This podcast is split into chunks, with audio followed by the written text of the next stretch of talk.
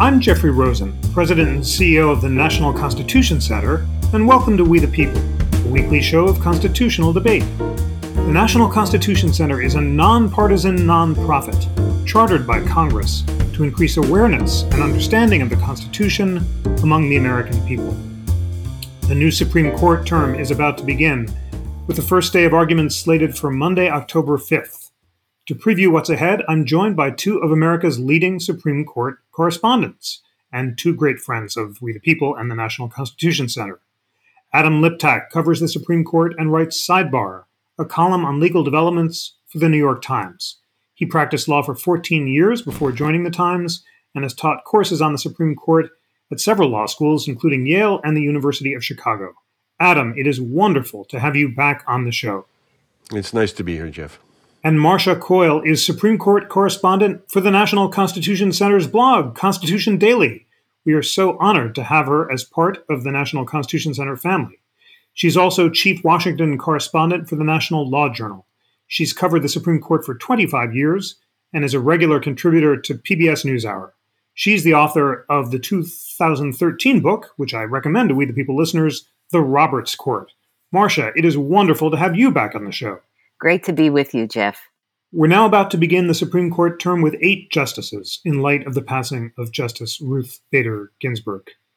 Adam, set the stage for us. How will the court approach the cases it hears with eight justices, and how might the addition of Justice Amy Coney Barrett, if she is confirmed, change the dynamic?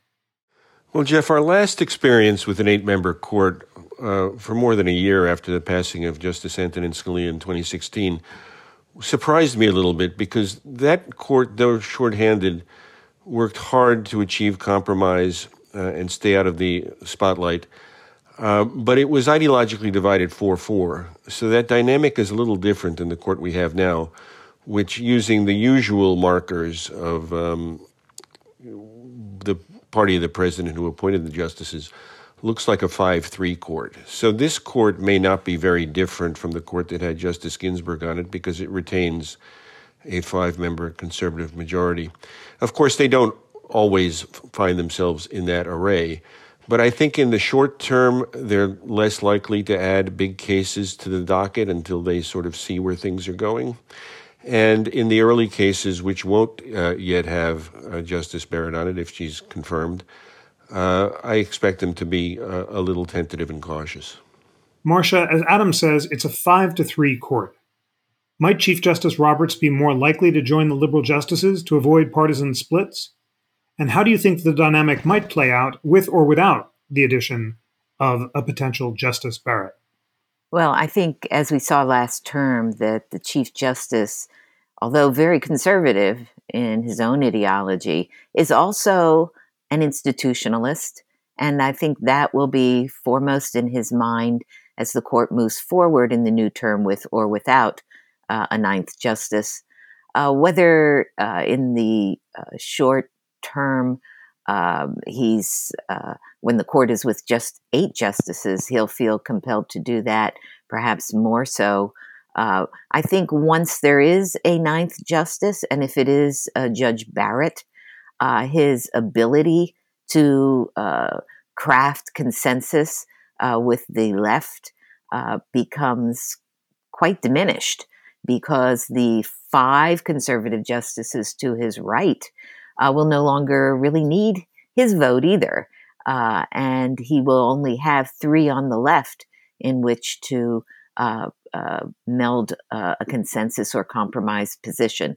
Uh, up until now, he has been considered the median justice, uh, the one who really essentially can control how far and how fast the court moves the law to the right.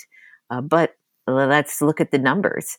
If you have six conservatives and you only need five votes in order to form a majority, uh, he becomes less important with that ninth justice. I think, too, Jeff, it's important to point out that Uh, the eight-justice court uh, really probably will only be in October if the Senate Majority Leader's timeline for confirmation of Judge Barrett holds true, uh, and she is confirmed. She would be sitting in time for the November arguments. And also just a reminder that uh, the arguments, once again, for October will be virtual. They will be telephonic. And all of our listeners uh, will be able to tune into those arguments. Adam, one more beat about the extraordinary context in which the court is meeting. Democrats are saying that if they win the White House and both houses of Congress, then they may increase the size of the court. Might that background have any impact on the way the court decides cases and on Chief Justice Roberts' determination to avoid the kind of partisan splits that might provoke court packing? I think if we look back to the last term, Jeff, which did end with a series of some surprising liberal decisions on abortion, on immigration, on the rights of gay and transgender people, I do think that there might be some hydraulic pressure that the court was trying to demonstrate, and the Chief Justice in particular was trying to demonstrate, that the court is not a political but a legal institution. And that may have been a reaction to what was already talk uh, from some Democrats uh, that the court size should be increased. Uh, those Democrats furious over what they view as the stolen seat after Republicans refused to hold a hearing for President Obama's uh, Supreme Court nominee, Merrick Garland. That pressure only increases now, where the left is even more furious that having refused to hold a hearing uh, for the better part of a year for Judge Garland, uh, the left would say uh, that uh, Republicans are acting with unseemly haste in trying to get Judge Barrett onto the court. So there will be more pressure of that kind. But as Marcia was pointing out, a six to three court is much less nimble Uh, than a five four court. And it would require uh, real consensus for them to demonstrate and to want to demonstrate that kind of uh, apolitical attitude. So the chances of the kind of pressure that you saw when F D R tried to pack the court, it didn't succeed, of course, in a in a in, in a numerical sense. But many people thought that the effort did succeed in pushing the court to start to uphold New Deal programs.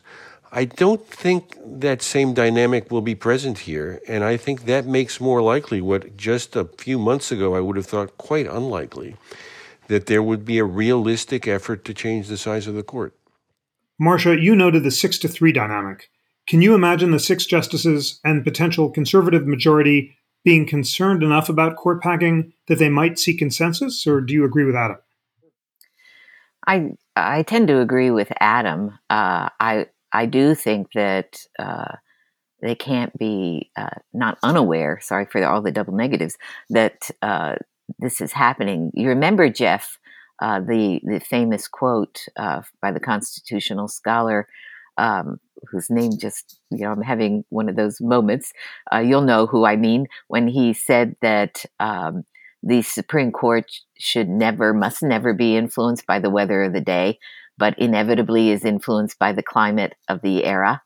And uh, I think that uh, they will be aware not only of the, uh, the, the politics that is going on in Congress, uh, if uh, the Democrats do regain control of the Senate, the House, and, and attempt to do something, but also the fact that uh, we are very much uh, also still within a pandemic uh, and a real concern for uh, how the institution will be viewed.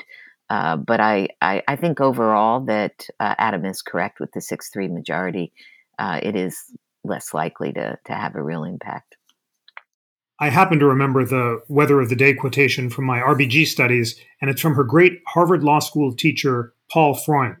That's right, exactly. Thank you. And of course, Justice Ginsburg quoted it too. All right, let's plug into the cases. I'd love you both to give listeners a sense of the constitutional arguments on both sides of the cases so they can make up their own minds about how the cases should come out. Let's begin in the obvious place, California versus Texas. That's the Affordable Care Act case. It's become a campaign issue, with Vice President Biden charging that a Justice Barrett would be more likely to join the conservatives in striking down the Affordable Care Act. California versus Texas asks whether the individual mandate is unconstitutional, and if so, whether it's severable from the rest of the Affordable Care Act. To remind listeners, in two thousand seventeen, Congress reduced the tax penalty attached to the individual mandate, so the tax penalty for not being insured, in other words, to zero. Some argue that that eliminated the ability to characterize the individual mandate as a tax and therefore rendered the Affordable Care Act unconstitutional. Adam, what are the arguments on both sides? So this gets very tangled very fast, but let's try to keep this at a general level, at least at first, Jeff. This is the third major challenge to President Obama's signature legislative achievement, the Affordable Care Act. Some people call it Obamacare. The first two challenges failed, with uh, in one of them, Chief Justice Roberts joining the court's four liberal wing. In the other of them, Chief Justice Roberts and Justice Kennedy, who, of course, has since retired, joining the court's four-member liberal wing. So purely as a numerical composition of the court matter, this court might seem to be more receptive to uh, arguments against the Affordable Care Act, because if we went with the earlier configurations, what you might end up with is a four four split if Chief Justice Roberts joins the now three liberal members of the court. But the arguments in the case are different, and many sophisticated legal observers believe that at least part of the argument is a real uphill fight for the challengers. Let me sketch out the argument.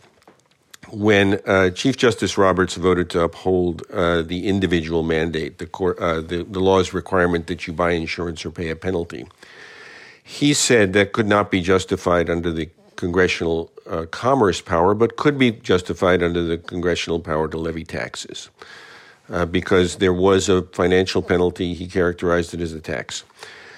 In twenty seventeen, uh, after many, many attempts to repeal the entire law, uh, the Cong- uh, Republican-controlled Congress uh, zeroed out the tax penalty. And the argument goes that since there is no more tax to be paid, uh, Chief Justice Roberts' justification uh, for upholding the individual mandate disappears. And that argument is trivial. Maybe it's right, maybe it's not, maybe un- it's unconstitutional, maybe it's not. It's the next step of the argument that's much more problematic. Uh, the red states challenging uh, the law say that because you don't now have uh, the individual mandate, the entire sprawling two thousand page law must fall. And this is not a court, left or right, that's particularly fond of that form of argument. It is instead much more likely to sever the part of a law that's unconstitutional and leave the balance of the law intact.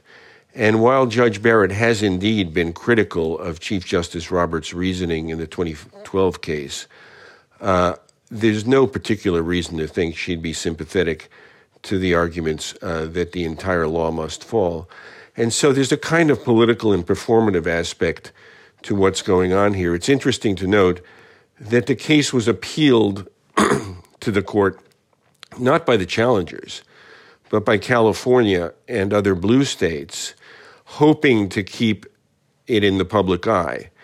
And in a funny way, the usual positions are flipped. So the Wall Street Journal editorial page just uh, uh, Monday wrote that this is a dubious lawsuit with no chance of success at the Supreme Court. I'm paraphrasing, but it's close to that.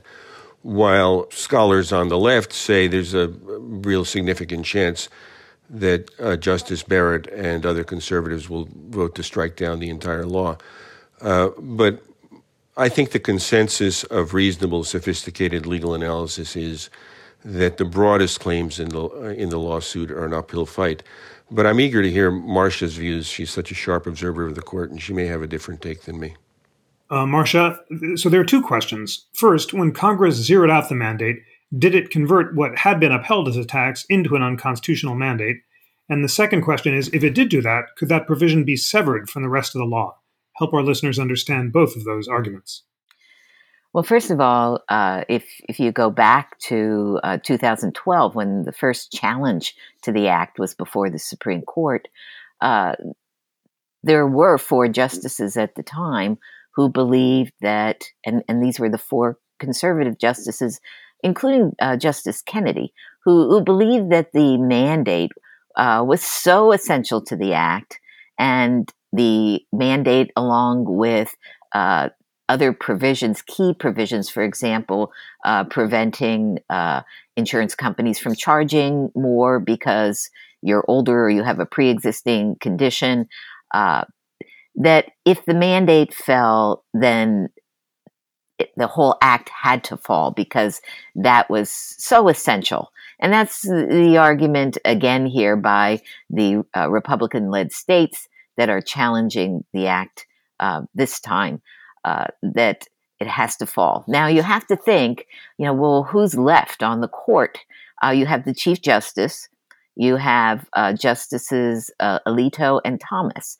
And Alito and Thomas at the time were in dissent. They believed that the act was uncon- the mandate was unconstitutional, even as a tax, and that the entire law must fall. So are they going to still be receptive to this type of argument uh, that uh, who knows? Uh, uh, I, they are so firm that dissent uh, that uh, was written at the time by Justice Scalia was so strong uh, that perhaps they will cling to that position.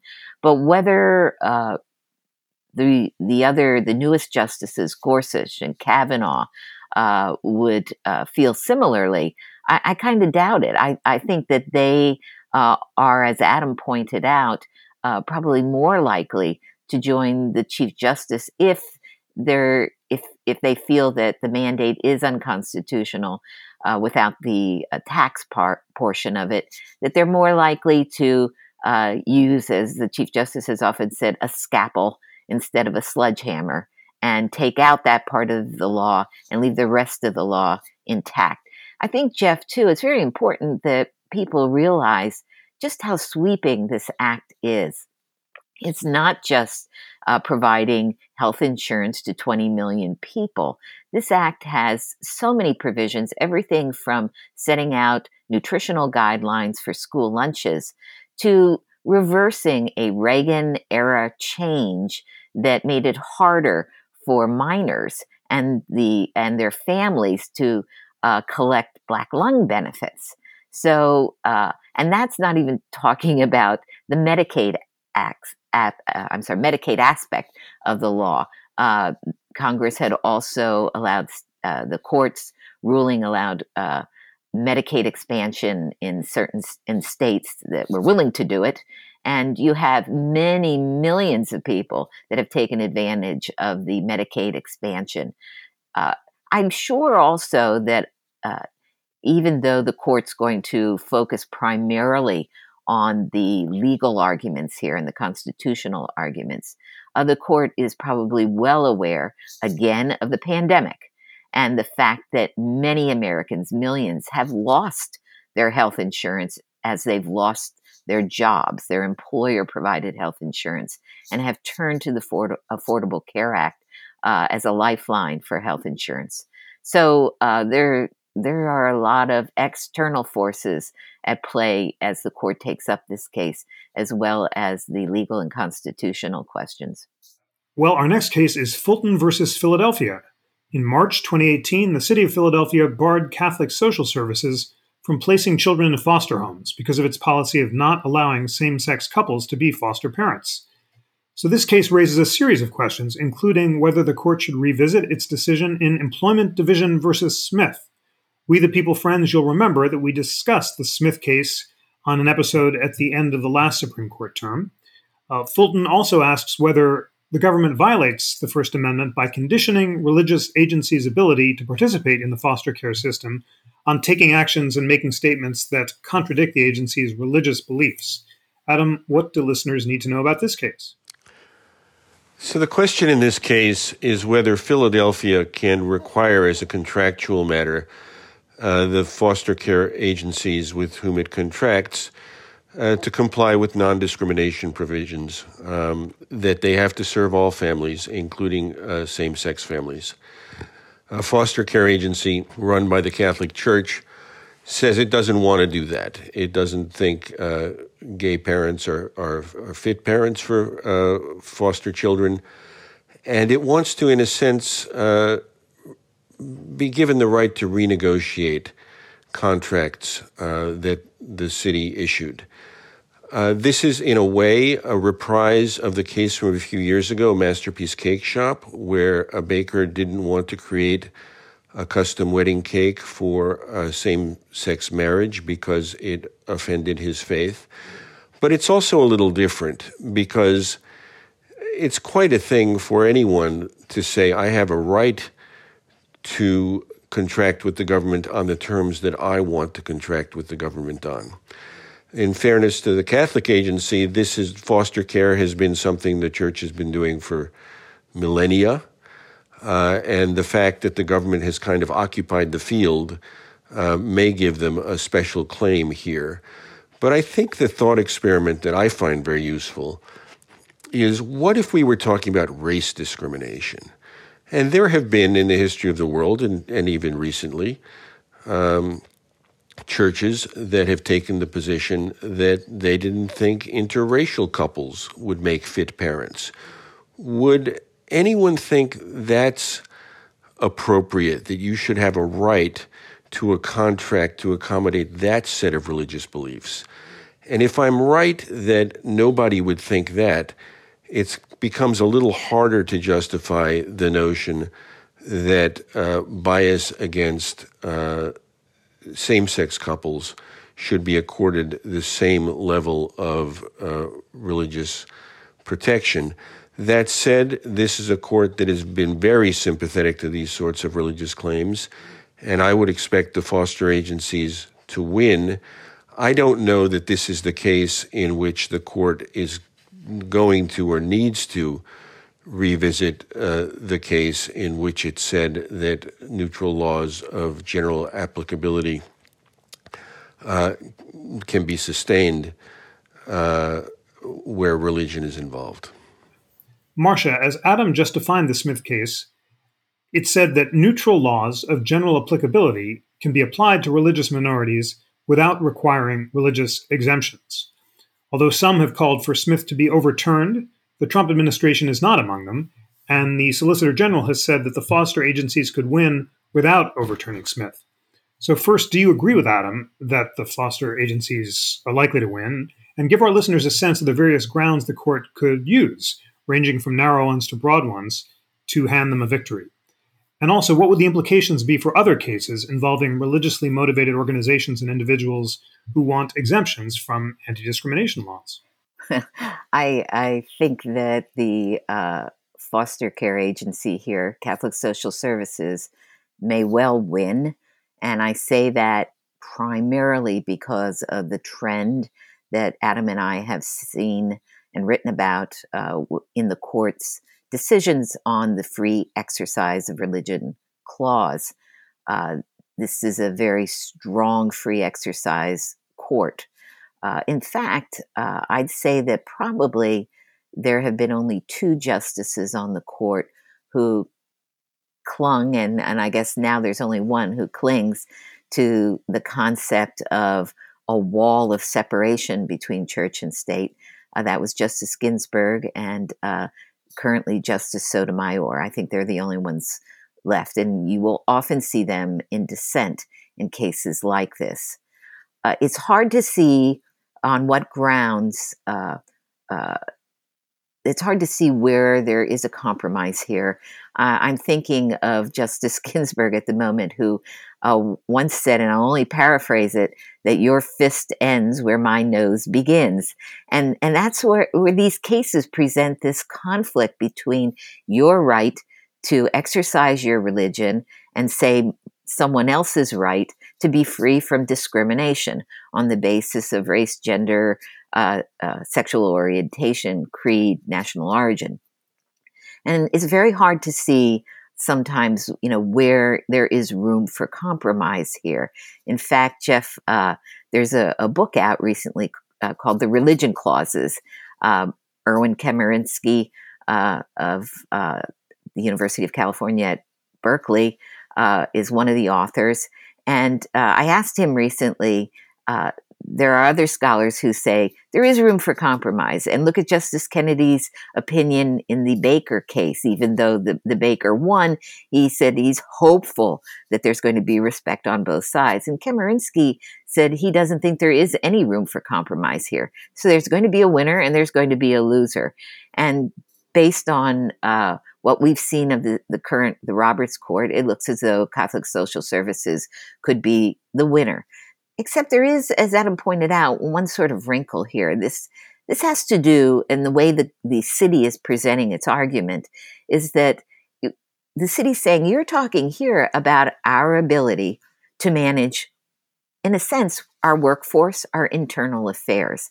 And the Catholic Social Services is asking you to uh, transplant the free exercise framework into a managerial context here. And that's a little different from uh, the case involving the baker who, who who won't bake a wedding cake for a same-sex couple, or a florist who won't uh, do a, a floral arrangement for a same-sex couple that's going to be married.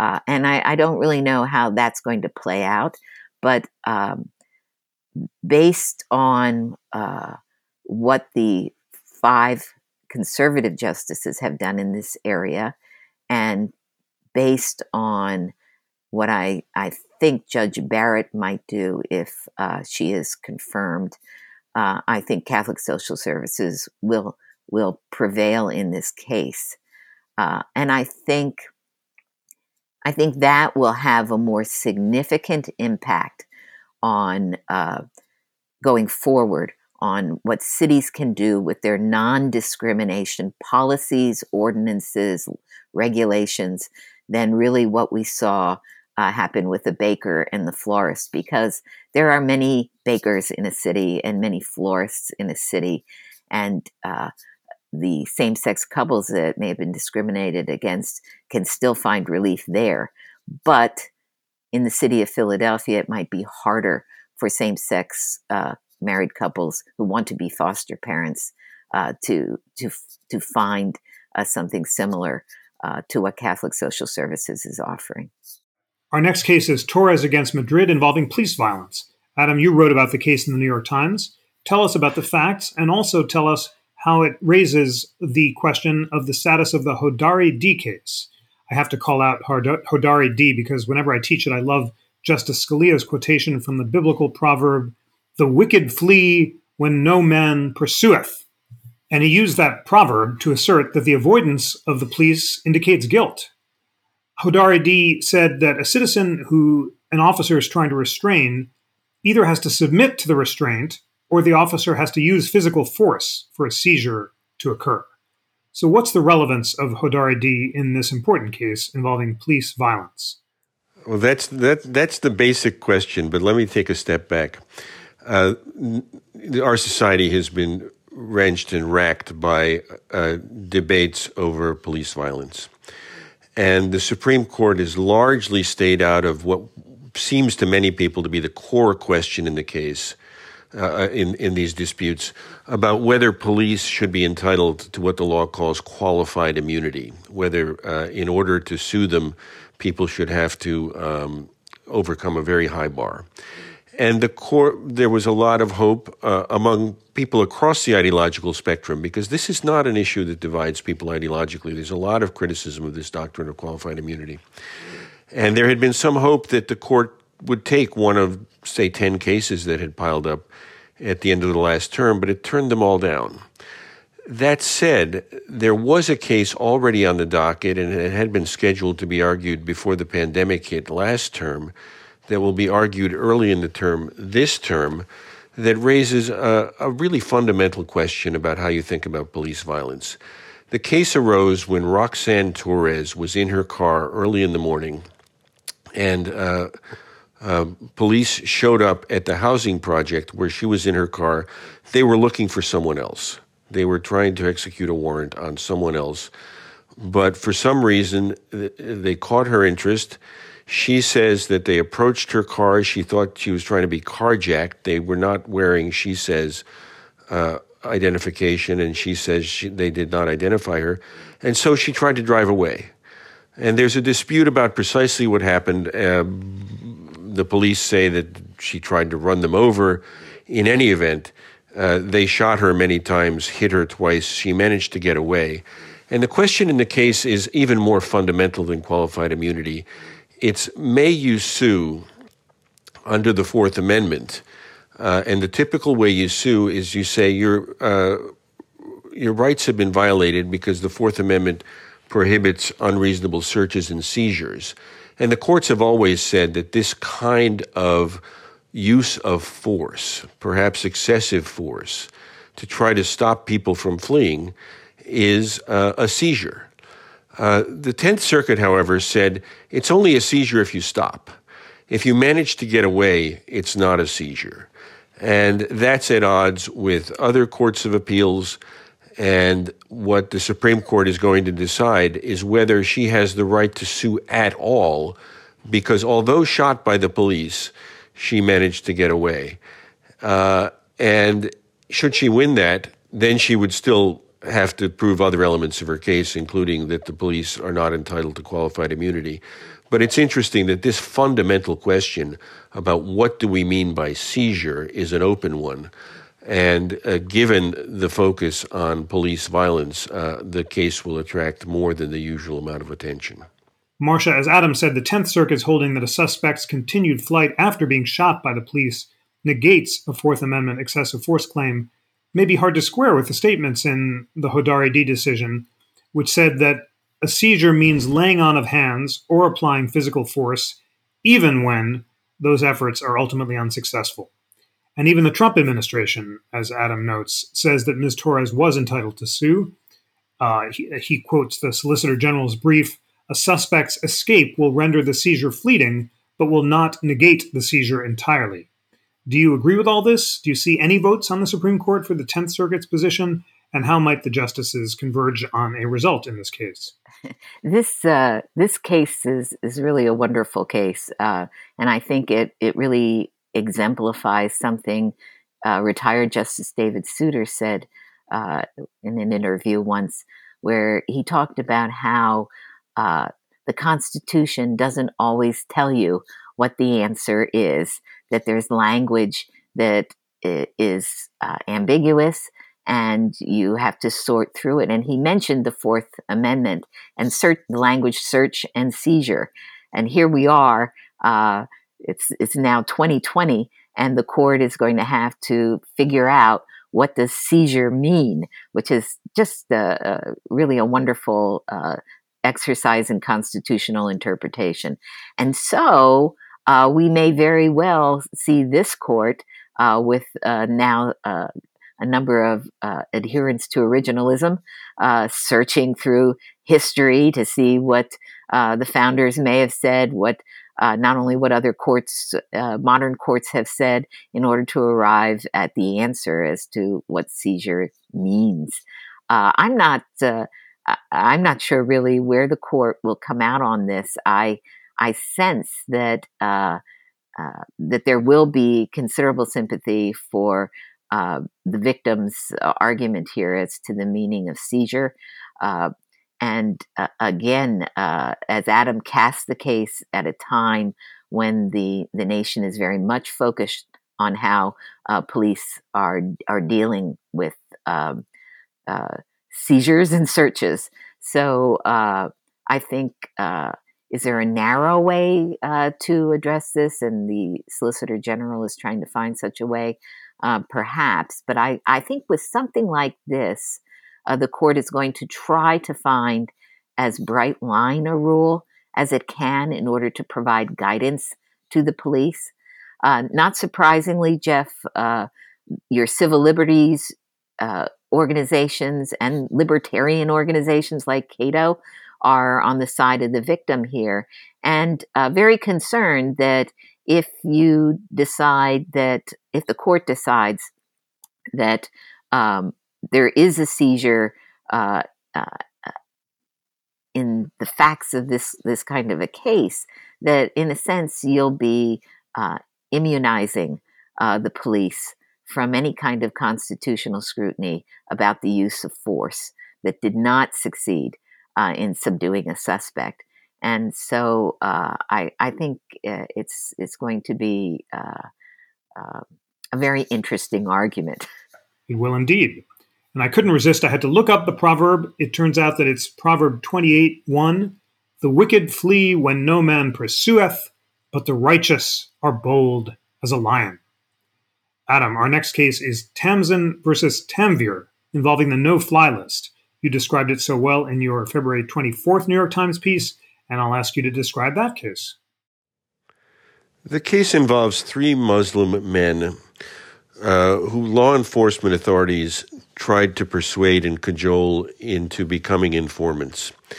They said uh, that spying on fellow Muslims would violate their faith, uh, and they alleged that the authorities ratcheted up the pressure by putting them on the no-fly list, which is a very opaque and problematic government program that, with vanishingly little scrutiny, makes pre-pandemic life, at least in the modern era, very difficult. You can't get on an airplane in the United States. Um, they sued, saying this violated the Religious Freedom Restoration Act. That act uh, was a response to the case we were talking about a second ago, where Congress said that at least where federal action is involved, religious rights get heightened scrutiny. Uh, the question in the case is whether these men are entitled to sue the officers involved for money. And here the court's going to be kind of at cross purposes. On the one hand, they are not sympathetic. The court is not sympathetic to claims for money against individual uh, law enforcement officials. Uh, the court is also not sympathetic to lawsuits where the government says, as it does here, that national security is involved and the court should stay out of it. On the other hand, the court is generally quite sympathetic, as we've been talking about, to claims of religious liberty.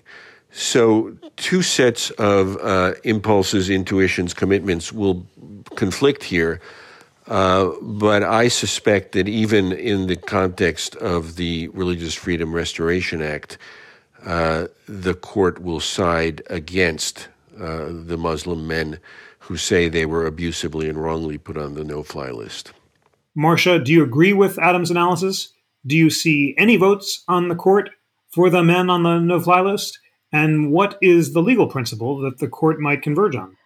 Well, I I, I think there there may be some votes, uh, but I, I tend to agree with Adam that I think the government will prevail here for the, the very reasons that he stated. Um, and those reasons the, the court has been quite quite clear about in uh, similar kind of kinds of cases. Um, I I wonder, uh, you know, really ultimately how important this case will be, because I think for the most part, when uh, someone sues under the Religious Freedom Restoration Act claiming that some government action has burdened their exercise of religion, basically what they want is they want uh, a court to issue an injunction to stop what the government is doing. And I, I think that's uh, uh, the the bulk of cases that courts face, not the damages issue. Now, uh, again, if the court found that, yes, you could sue government officials for damages, would that open the floodgates against them? Uh, I don't don't think uh, that that's necessarily the case. Uh, the federal government is arguing that uh, even if there are no floodgates opened, uh, it would take Uh, it would put a, a significant burden on government employees uh, to defend themselves against these cases. And uh, the, the court is, you know, sympathetic to something like that. And even if uh, a claim for damages goes forward, you, those government employees still have a defense of qualified immunity.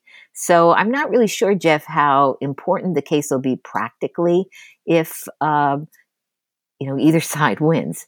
Um, but I do tend to believe that this is one where the court will decide that the uh, free exercise claim uh, may have to fall uh, under the Religious Freedom Restoration Act. Our final case is one that the court will hear on the first day of its sitting on Monday, October fifth. Many of the other cases will be heard in November. It's called Carney versus Adams, and the question is whether a Delaware law that limits the number of judges affiliated with a particular political party to a bare majority on the state's three highest courts violates the Constitution. Adam, what's going on here? So this is um, it's it's an oddly timely case. It's going to be argued on the first day of the term, and it raises the question of partisanship in judging, a question that's going to be very much on the court's mind as we approach the confirmation hearings. Uh, Delaware, um, the the justices all say that their, their partisan affiliations do not have any role to play in how they do their jobs. Delaware, which has a very respected court system, and you know many many corporations are located there in part because they're happy to be subject to the Delaware court system, uh, takes explicit account of partisanship on many of its courts. It says that justices affiliated with one party can only have a bare majority on the Delaware Supreme Court, and that the other justices must be members of the other party. And this, this presents two distinct questions. Uh, one is hard, and the second might be a little easier. Um, the hard one is whether they can take account of partisan affiliation at all, whether they're free to do that under the federal, uh, under the First Amendment to the federal Constitution. Um, and there, part of the discussion revolves around, well, are judges making policy? If they're making policy, then Supreme Court precedent says that as government workers, you can take account of partisan affiliation. The harder question, though, is not the bare majority of one party. It's the fact that only the two parties are allowed to participate at all. And the plaintiff in the case says this is somewhat in dispute, and there's a question of standing in the case also, but let's take him at his word, says that he's a political independent, and therefore he is boxed out of applying for and being appointed to the courts, period, because he's not a member of either party. That claim is you know, easy to be sympathetic to, that you shouldn't have to be affiliated with one party or the other to serve. Whether partisan balancing of some kind can be allowed on uh, state courts uh, is a harder question, and it is, you know, in, in courts around the world, Uh, taking account of partisan affiliation is not uncommon, and trying to balance out partisan affiliation might have some value. Uh, but in any event, it's uh, it's kind of a nice curiosity for the court to be kicking off its new term by trying to figure out the role of partisanship in judging. Yes, curiosity is an eloquent way to put it. Marcia, help us think through these two important questions. Are judges policymakers? And can you exclude a member of a third party? So, Jeff, can't you just see the just some of the justices sitting in the conference room thinking about the New York Times headline, Supreme Court says judges make policy. so uh, uh, I'm sure that they would cringe at, or they cringe at that possibility. But as Adam pointed out, it is true that the Supreme Court has said that under the First Amendment, and it wasn't talking about judges, that under the First Amendment, uh, government can take into account uh, whether the, a position is a policymaking position in determining whether to consider part of, uh, political affiliation. So, uh, you know, there you go. That's that's Supreme Court precedent. Uh, and I think, as Adam also pointed out, the harder question is whether you can uh, limit who can sit on your courts to the two major political parties. And there you have um, a First Amendment association claim, freedom of association claim, uh, and uh, you know even you know possibly freedom of speech. So uh, I think that is the harder question.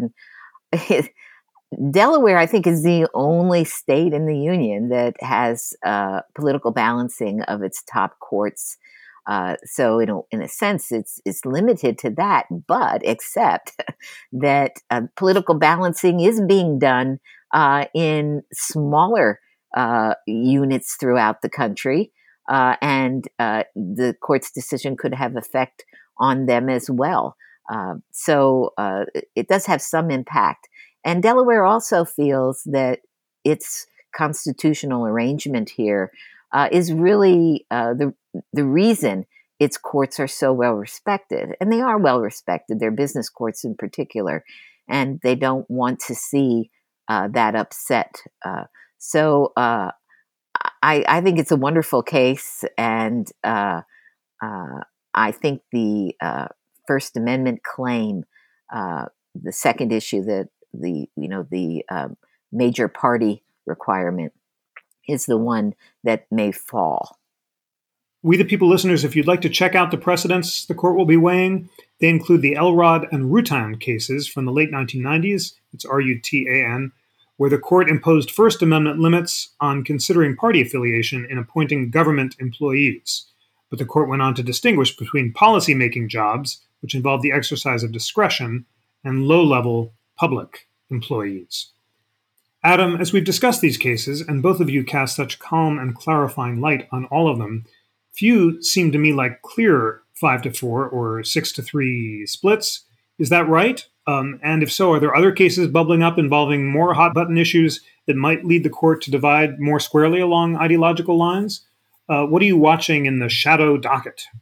So the one case that may be an exception to your general point, which is accurate, Jeff, is the Philadelphia foster care case. I think that may well divide along, uh, let's say uh, Judge Barrett is on the court. That may well be a six three case. I think it's going to be hard for the court's remaining liberals to swallow the notion uh, that uh, a government program can discriminate against same-sex couples.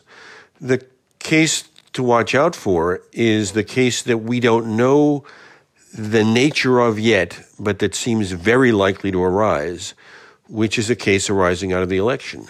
And that will present the court with a difficult, uh, but nonetheless great opportunity to show that the partisan affiliations of the justices have nothing to do with their legal judgments, and we can be hopeful that whatever the case is and whatever the legal issues in it are, uh, that the justices will not divide along partisan lines in a major election case. We can indeed.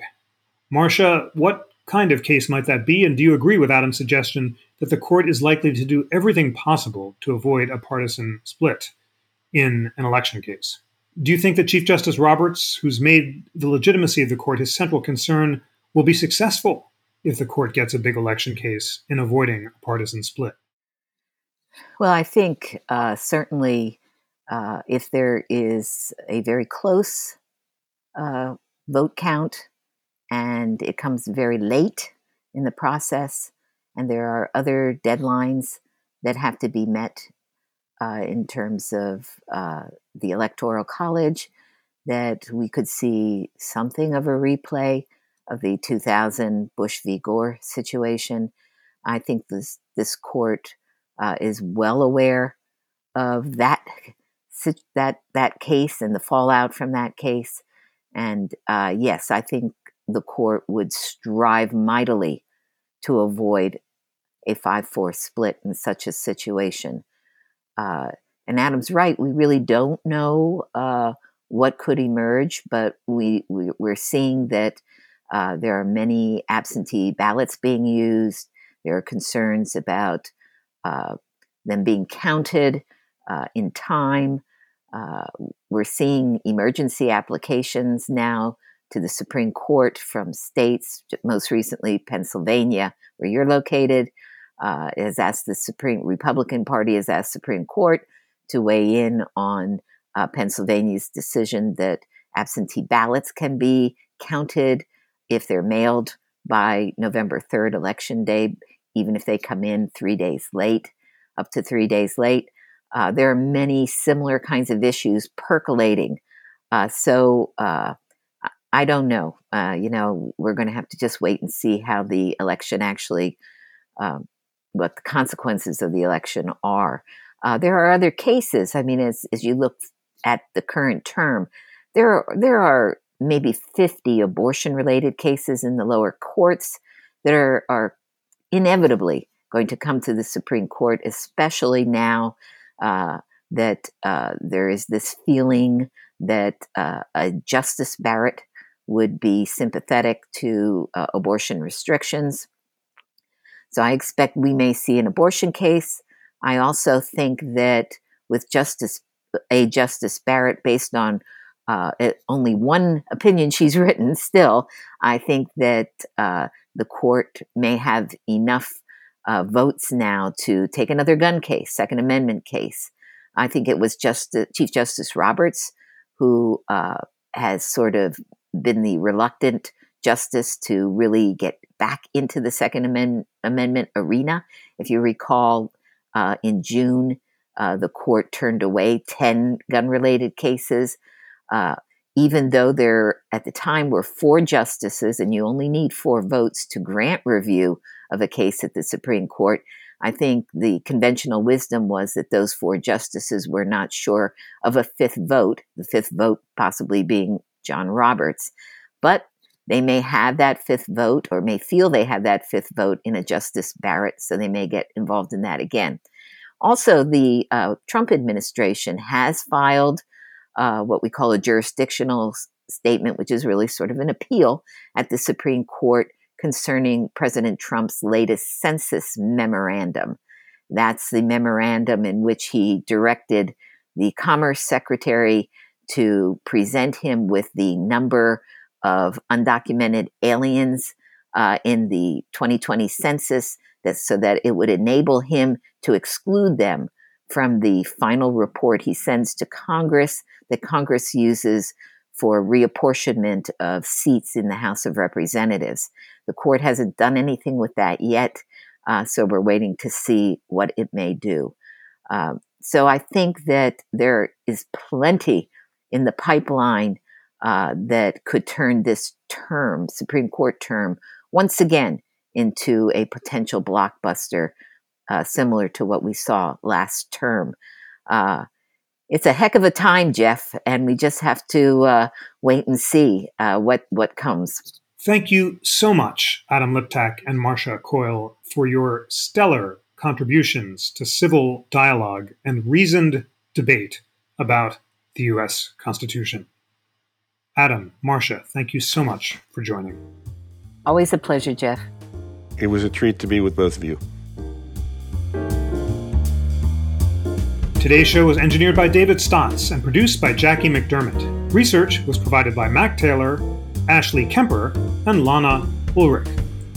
Please rate, review, and subscribe to We the People on Apple Podcasts, and recommend the show to friends, colleagues, or anyone who is hungry for constitutional debate. Thanks so much, dear We the People friends, to those of you who've taken the time to post reviews. And always remember that the National Constitution Center is a private nonprofit. We rely on the generosity and engagement and passion and emails and hunger for constitutional learning of people like you from across the country who are inspired by our nonpartisan mission of constitutional education and debate. We the People friends, your emails are so meaningful. Please continue to write in and tell me what you think about particular constitutional points raised on the show. This civil dialogue that we're engaged in is, as we all know, more important than ever. You can support our mission by becoming a member at constitutioncenter.org forward slash membership, or give a donation of any amount to support our work, including this podcast, at constitutioncenter.org forward slash donate.